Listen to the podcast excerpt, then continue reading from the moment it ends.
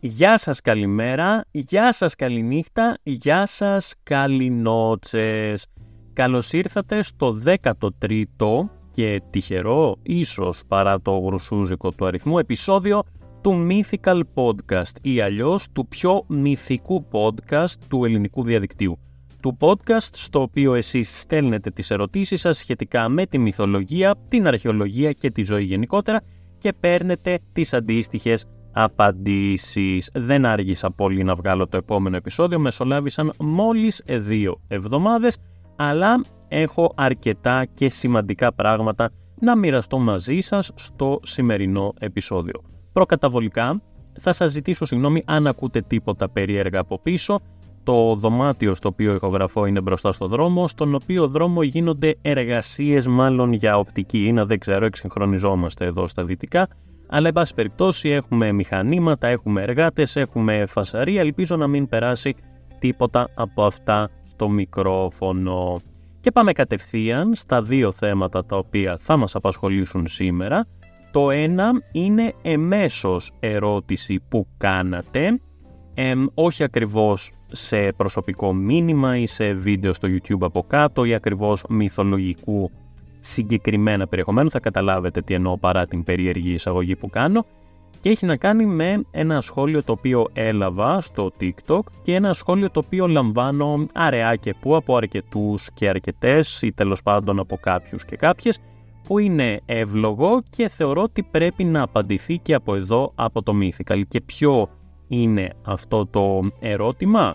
Γιατί κάθεσαι και ασχολείσαι με τα παραμύθια των αρχαίων Ελλήνων? Τι σημασία έχει τώρα να κάτσουμε να ασχοληθούμε με τη μυθολογία, με πράγματα που δεν έγιναν ποτέ, με ιστοριούλες, τι πίναν οι αρχαίοι όταν τα σκεφτόντουσαν αυτά? Έχουμε πολύ πιο σοβαρά πράγματα να ασχοληθούμε, από το τι έκανε ο Δίας και πώς απάτησε την Ήρα και τους άθλους του Ηρακλή, και ποιος κάθεται τώρα και ασχολείται, βρείτε τίποτα σοβαρό να ασχοληθείτε. Παρά τον άκοσμο, να το πω, τρόπο με τον οποίο εκφράζεται αυτή η ερώτηση αραιά και που, όπως σας είπα, νομίζω ότι μπορούμε να την μεταμορφώσουμε την ερώτηση σε λίγο πιο ευγενική και ανθρώπινη και να το πούμε ως εξής. Τι σημασία έχει η μυθολογία? Για ποιο λόγο αξίζει να ασχολούμαστε με τη μυθολογία εν έτη 2023? Νομίζω ότι αξίζει, έτσι εν συντομία, να σας πω 2 πράγματα σχετικά με αυτό, γιατί θεωρώ ότι θα βοηθήσει να κατανοήσουμε ακριβώς το λόγο για τον οποίο καθόμαστε τώρα και τα κάνουμε όλα αυτά στο Project The Mythologist και γιατί έχουμε μαζευτεί εδώ το πολύ ωραίο αυτό παρεάκι των φίλων της μυθολογίας, της αρχαιολογίας και της αρχαιότητας γενικότερα. Οπότε, εγώ συνηθίζω να απαντώ σε αυτό το ερώτημα με 3 άξονες, 3 λόγους για τους οποίους θεωρώ ότι αξίζει κάποιος να ασχοληθεί με την αρχαία ελληνική μυθολογία σήμερα το 2023.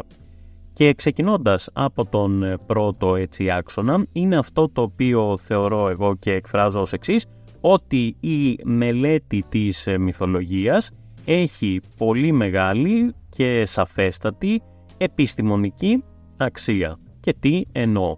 Εγώ λοιπόν είμαι αρχαιολόγος, το γνωρίζετε αυτό φαντάζομαι μέχρι τώρα, και ασχολούμαι με τη μυθολογία. Πώς ξεκίνησε όλη αυτή η ανασχόληση με τη μυθολογία? Ναι, μου άρεσε η μυθολογία και σαν μικρό παιδί.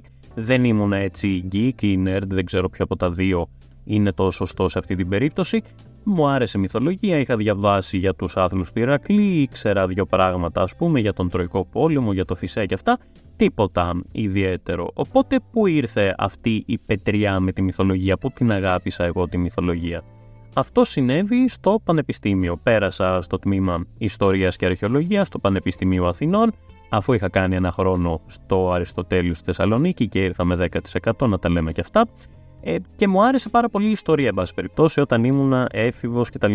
Ήθελα να γίνω ιστορικός, να με φωνάζουν σε ντοκιμαντέρ, να λέω έτσι τη γνώμη μου. Ξέρετε που έχετε δει αυτές τις εκπομπές. Πριν το History Channel ασχοληθεί με εξωγήινους κτλ. Τέλος πάντων, άλλη συζήτηση αυτή. Οπότε μου άρεσε η ιστορία. Έτσι λοιπόν πέρασα στο ιστορικό αρχαιολογικό, έκανα κάποια μαθήματα και πολύ γρήγορα με κέρδισε η αρχαιολογία. Γιατί στο δικό μας το τμήμα Ιστορίας και Αρχαιολογίας του ΕΚΠΑ, στη Φιλοσοφική, επιλέγεις την κατεύθυνση που θα ακολουθήσεις. Η μία είναι η ιστορία, η άλλη είναι η αρχαιολογία και η ιστορία της τέχνης, οπότε εγώ στο τέλος του δεύτερου έτους, αρχές τρίτου, κλήθηκα να επιλέξω και επέλεξα την κατεύθυνση αρχαιολογίας και ιστορίας της τέχνης. Μέσα λοιπόν από την ενασχόλησή μου με την αρχαιολογία, ήρθα σε μεγαλύτερη επαφή με την κλασική αρχαιολογία. Τι σημαίνει αυτό? Με την αρχαιολογία που αφορά τον κλασικό πολιτισμό, όπως θα λέγαμε, την κλασική αρχαιότητα, που σημαίνει ότι μιλάμε από το τέλος των προϊστορικών χρόνων, στις αρχές της εποχής του Σιδήρου, μέχρι και τα υστερορωμαϊκά πρωτοχριστιανικά χρόνια. Μια τεράστια χρονική περίοδος, όπως καταλαβαίνετε, μιλάμε για περισσότερα από 1000 χρόνια. Οπότε με κέρδισε αυτό το κομμάτι πιο συγκεκριμένα, το οποίο ακολούθησα και στο μεταπτυχιακό. Στο μεταπτυχιακό λοιπόν που λέτε, το διετές αυτό που ήταν κατεύθυνση και εξειδίκευση κλασική αρχαιολογία, μελέτησα κλασική αρχαιολογία, η οποία ωστόσο είναι γεμάτη με μυθολογία, όπως θα έχετε παρατηρήσει αν παρακολουθείτε το Project The Mythologist. Τι εννοώ? Μιλάμε για το γεγονός ότι ένας αρχαιολόγος, μία αρχαιολόγος μελετά την αρχαία ελληνική κοινωνία, την αρχαία ελληνική τέχνη, την αρχαία ελληνική ιστορία, την αρχαία ελληνική πολεοδομία, την αρχαία ελληνική νομισματική, και για να το μην το πλατιάζουμε, ένας ή μία αρχαιολόγος μελετά όλες τις πτυχές της αρχαίας ελληνικής κοινωνίας ή της ρωμαϊκής κοινωνίας, γιατί και η περίοδος αρχαίας Ρώμης είναι μέσα σε αυτό το οποίο λέμε κλασικό πολιτισμό και κλασική αρχαιολογία. Οπότε λοιπόν πρέπει να σας πω ότι η αρχαία ελληνική κοινωνία και οι εκφάνσεις της και οι πτυχές της, που ανέφερα μερικές από αυτές προηγουμένως, είναι γεμάτες μυθολογία. Τι σημαίνει αυτό? Ας πάρουμε για παράδειγμα τα συμπόσια, που μου αρέσουν πολύ σαν θέμα. Όπως θα έχετε παρατηρήσει, πολλά από τα αγγεία που χρησιμοποιούσαν οι αρχαίοι Έλληνες στα συμπόσια, όπως οι αμφορείς, οι κρατήρες, οι κύλικες, έχουν σαν διακόσμηση παραστάσεις, ζωγραφικές παραστάσεις που είναι εμπνευσμένες από τη μυθολογία. Μπορεί να είναι μυθολογικά επεισόδια ή μορφές μυθολογικές. Αυτό είναι ένα παράδειγμα με τα αγγεία. Ένα άλλο είναι η αρχιτεκτονική, η οποία δεν είναι τόσο μέσα στα δικά μου ενδιαφέροντα, αλλά δεν μπορεί να παραβλέψει κανείς το γεγονός ότι ανεβαίνοντας για παράδειγμα στο λόφο της Ακρόπολης, κάποιος ο οποίος θα κοιτάξει τον Παρθενώνα, και στο Μουσείο Ακρόπολης βεβαίως, εκεί που φυλάζονται τα γλυπτά, θα δει ότι ο Παρθενώνας, ο σημαντικότερος ναός της αρχαίας Αθήνας από τον 5ο αιώνα π.Χ. και μετά, ήταν και αυτός γεμάτος μυθολογία. Να ξεκινήσουμε από τα αετώματα για παράδειγμα. Το ανατολικό αέτωμα του Παρθενώνα απεικόνιζε τη γέννηση της θεάς Αθηνάς, στην πολύ γνωστή ιστορία που ξεπετάχτηκε μέσα από το κεφάλι του Δία, που είχε καταπιεί τη Μύτιδα σαν σταγόνα κτλ., μέχρι που ο ύφεστος του άνοιξε το κεφάλι με το τσεκούρι του και πετάχτηκε η Αθηνά ενήλικη. Στο δυτικό αέτωμα, από την πίσω πλευρά, έχουμε και πάλι μυθολογία.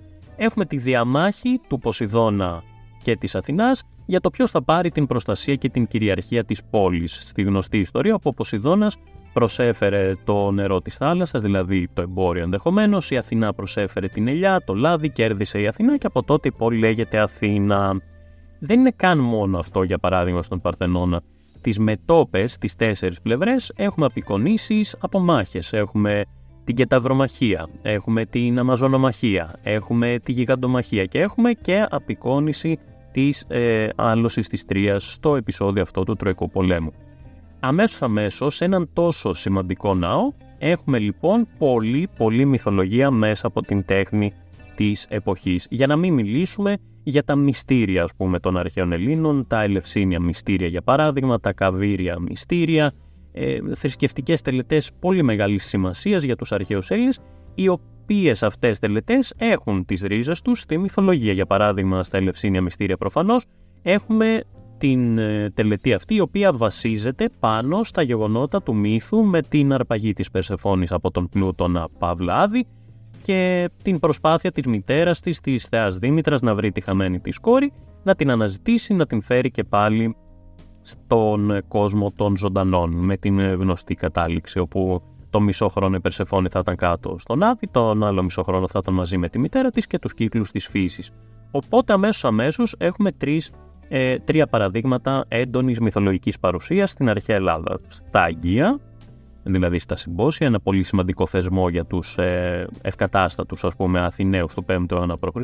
Έχουμε πολλή μυθολογία στην αρχιτεκτονική και αυτό δεν περιορίζεται φυσικά μόνο στον Παρθενώνα, γιατί το αναφέρω απλά επειδή ο Παρθενώνας είναι το σήμα κατά τεθέν.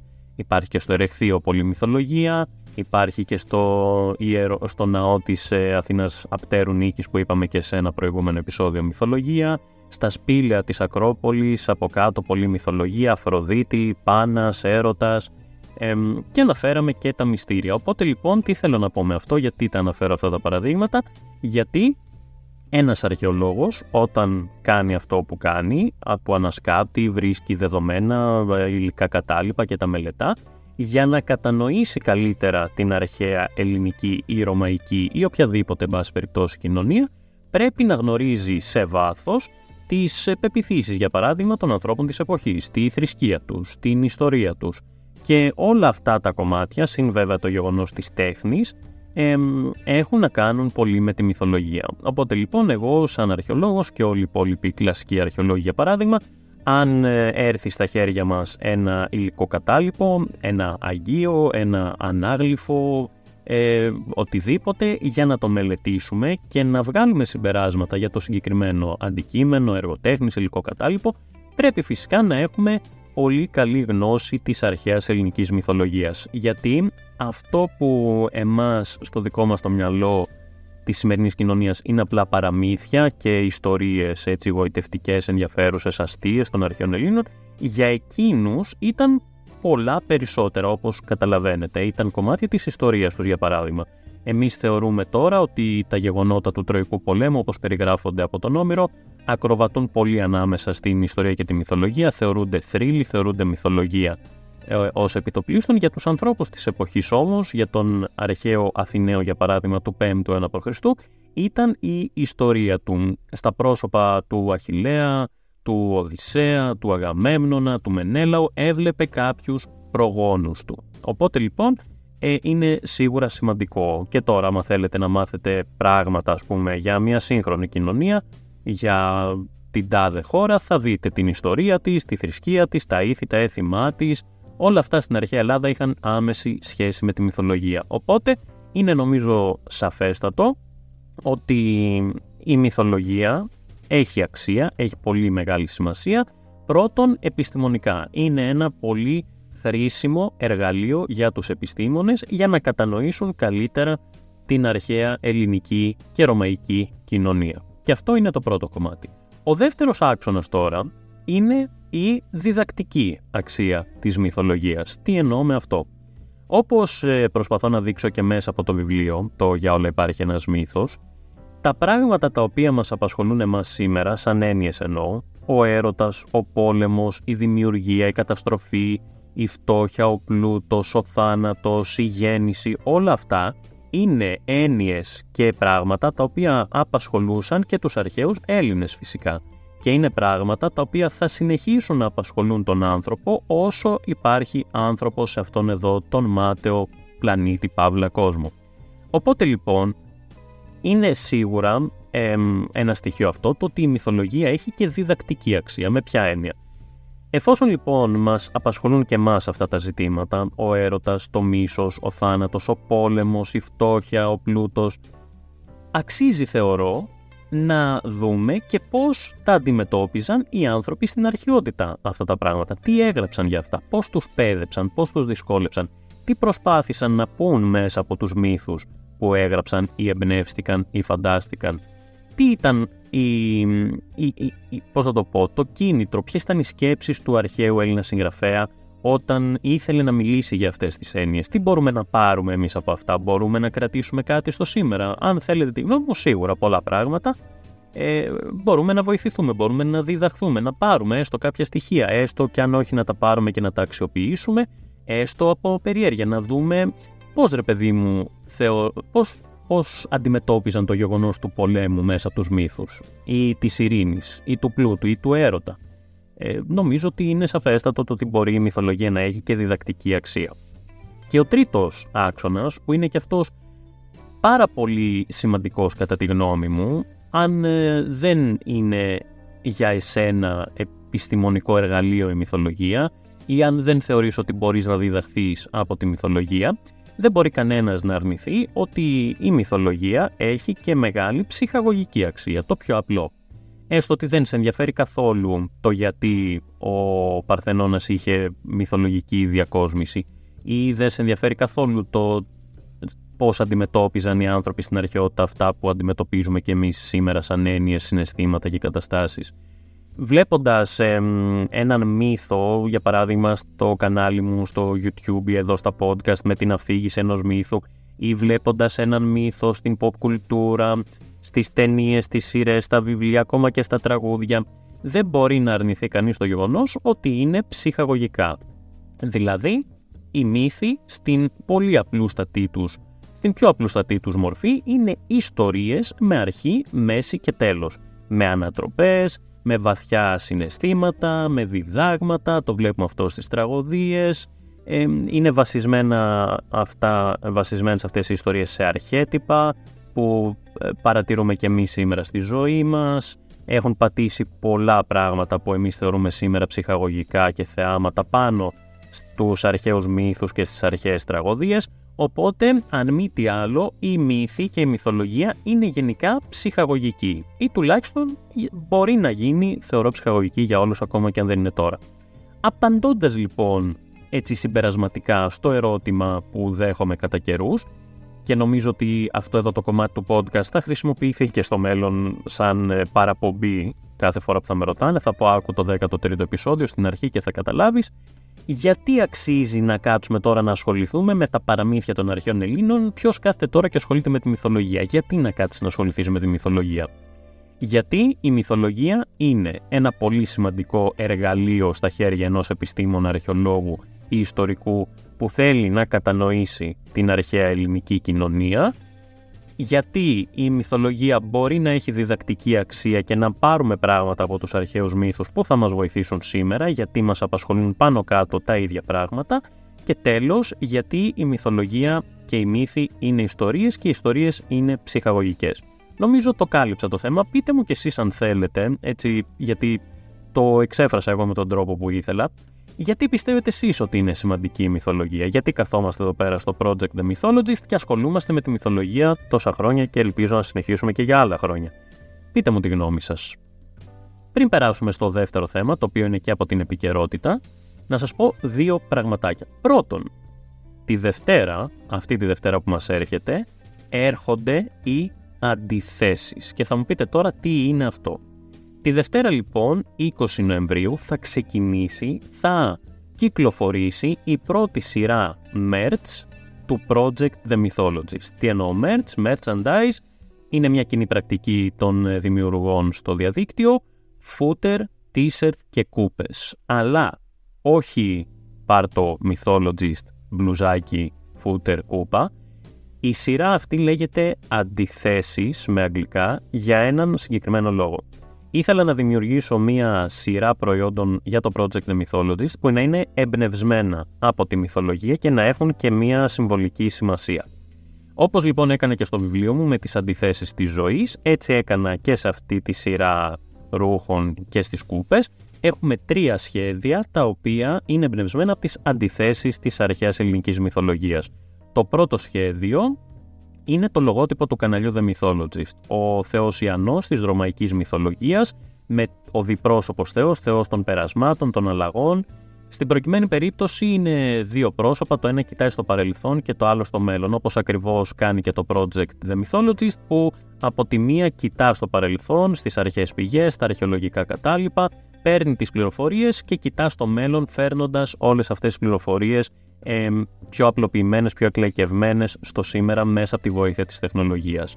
Το άλλο σχέδιο είναι ένα γυναικείο πρόσωπο χωρισμένο στη μέση, από τη μία ένα πανέμορφο γυναικείο πρόσωπο και από την άλλη ένα τερατώδες πρόσωπο, το άλλο μισό, που ήταν η Μέδουσα και είναι η αντίθεση της Μέδουσας, της ιστορίας της Γοργούς, που από όμορφη κοπέλα τιμωρήθηκε και μεταμορφώθηκε σε αυτό το τέρας που όλοι και όλες γνωρίζουμε. Έτσι λοιπόν, αυτό το σχέδιο συμβολίζει το πώς η αδικία και η τιμωρία μπορεί να γίνει δύναμη.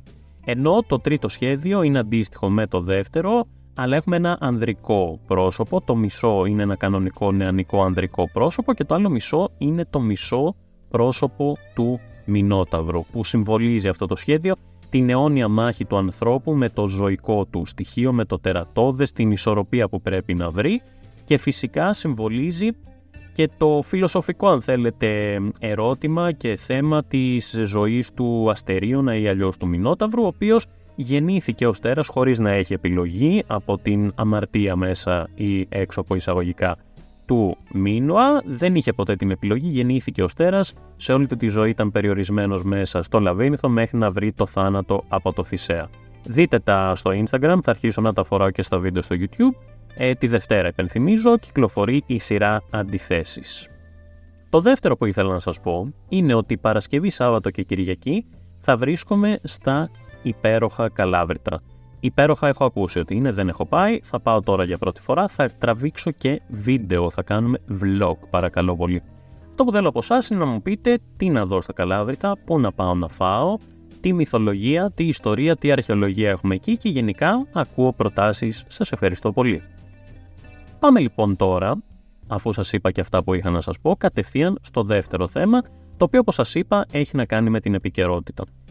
Υπέπεσε στην αντίληψή μου η είδηση, το άρθρο, πείτε το πώς θέλετε, για την αρχαία βίλα της Καπαδοκίας.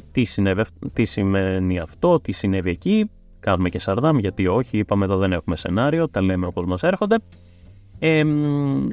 Μπορεί να το είδατε κι εσείς, βρέθηκε λοιπόν μία βίλα στην περιοχή Ορέν Σεχίρ, αν το λέω καλά, στην Κεσάρια ή Καϊσερή της Καπαδοκίας, στην κεντρική Τουρκία, σε μία ανασκαφή πολύ μεγάλη, αρκετά σημαντική, έχει βρεθεί μία τεράστια και πολύ πλούσια βίλα. Μία βίλα συνολικής έκτασης 600 τετραγωνικών μέτρων και με πάνω από 33, παρακαλώ πολύ, δωμάτια. Τι καταλαβαίνουμε εδώ, το προφανές, μιλάμε για μια πολύ πλούσια κατοικία, μια βίλα με πολύ μεγάλη σημασία για την ευρύτερη περιοχή. Ίσως να είχε και άλλες χρήσεις πέρα από κατοικία, ίσως να ήταν και κάτι σαν διοικητικό κέντρο, θρησκευτικό ίσως. Τι θέλω να σας πω για αυτό, ότι φαίνεται, σύμφωνα με τους αρχαιολόγους, τους Τούρκους συναδέλφους, χρονολογείται στον 4ο αιώνα μετά Χριστόν, όπου έχουμε τα υστερορωμαϊκά πρωτοχριστιανικά χρόνια. Μιλάμε σίγουρα για μία βίλα της οποίας ο ιδιοκτήτης ήταν πολύ καλά συνδεδεμένος με τον αυτοκράτορα και τη διοίκηση γενικότερα, είχε πολλά κονέ, να το πούμε απλά και λαϊκά, ήταν πάρα πολύ πλούσιος και μάλιστα έχουμε και μια υποψία ότι μπορεί να λεγόταν και Υάκινθος, σύμφωνα με μια επιγραφή που βρέθηκε κατά τη διάρκεια των ανασκαφών που ολοκληρώθηκαν για το φετινό έτος, σύμφωνα και πάλι με τους Τούρκους συναδέλφους. Ο Υάκινθος λοιπόν, ας τον βαφτίσουμε εμείς, ας πούμε ότι όντως ήταν το όνομα του ιδιοκτήτη ή του αξιωματούχου, πολύ πλούσιος ο Υάκινθος, με τα κονέ του με τον αυτοκράτορα και με την αυτοκρατορία γενικότερα, πρέπει να πέρασε μια πολύ ωραία ζωή.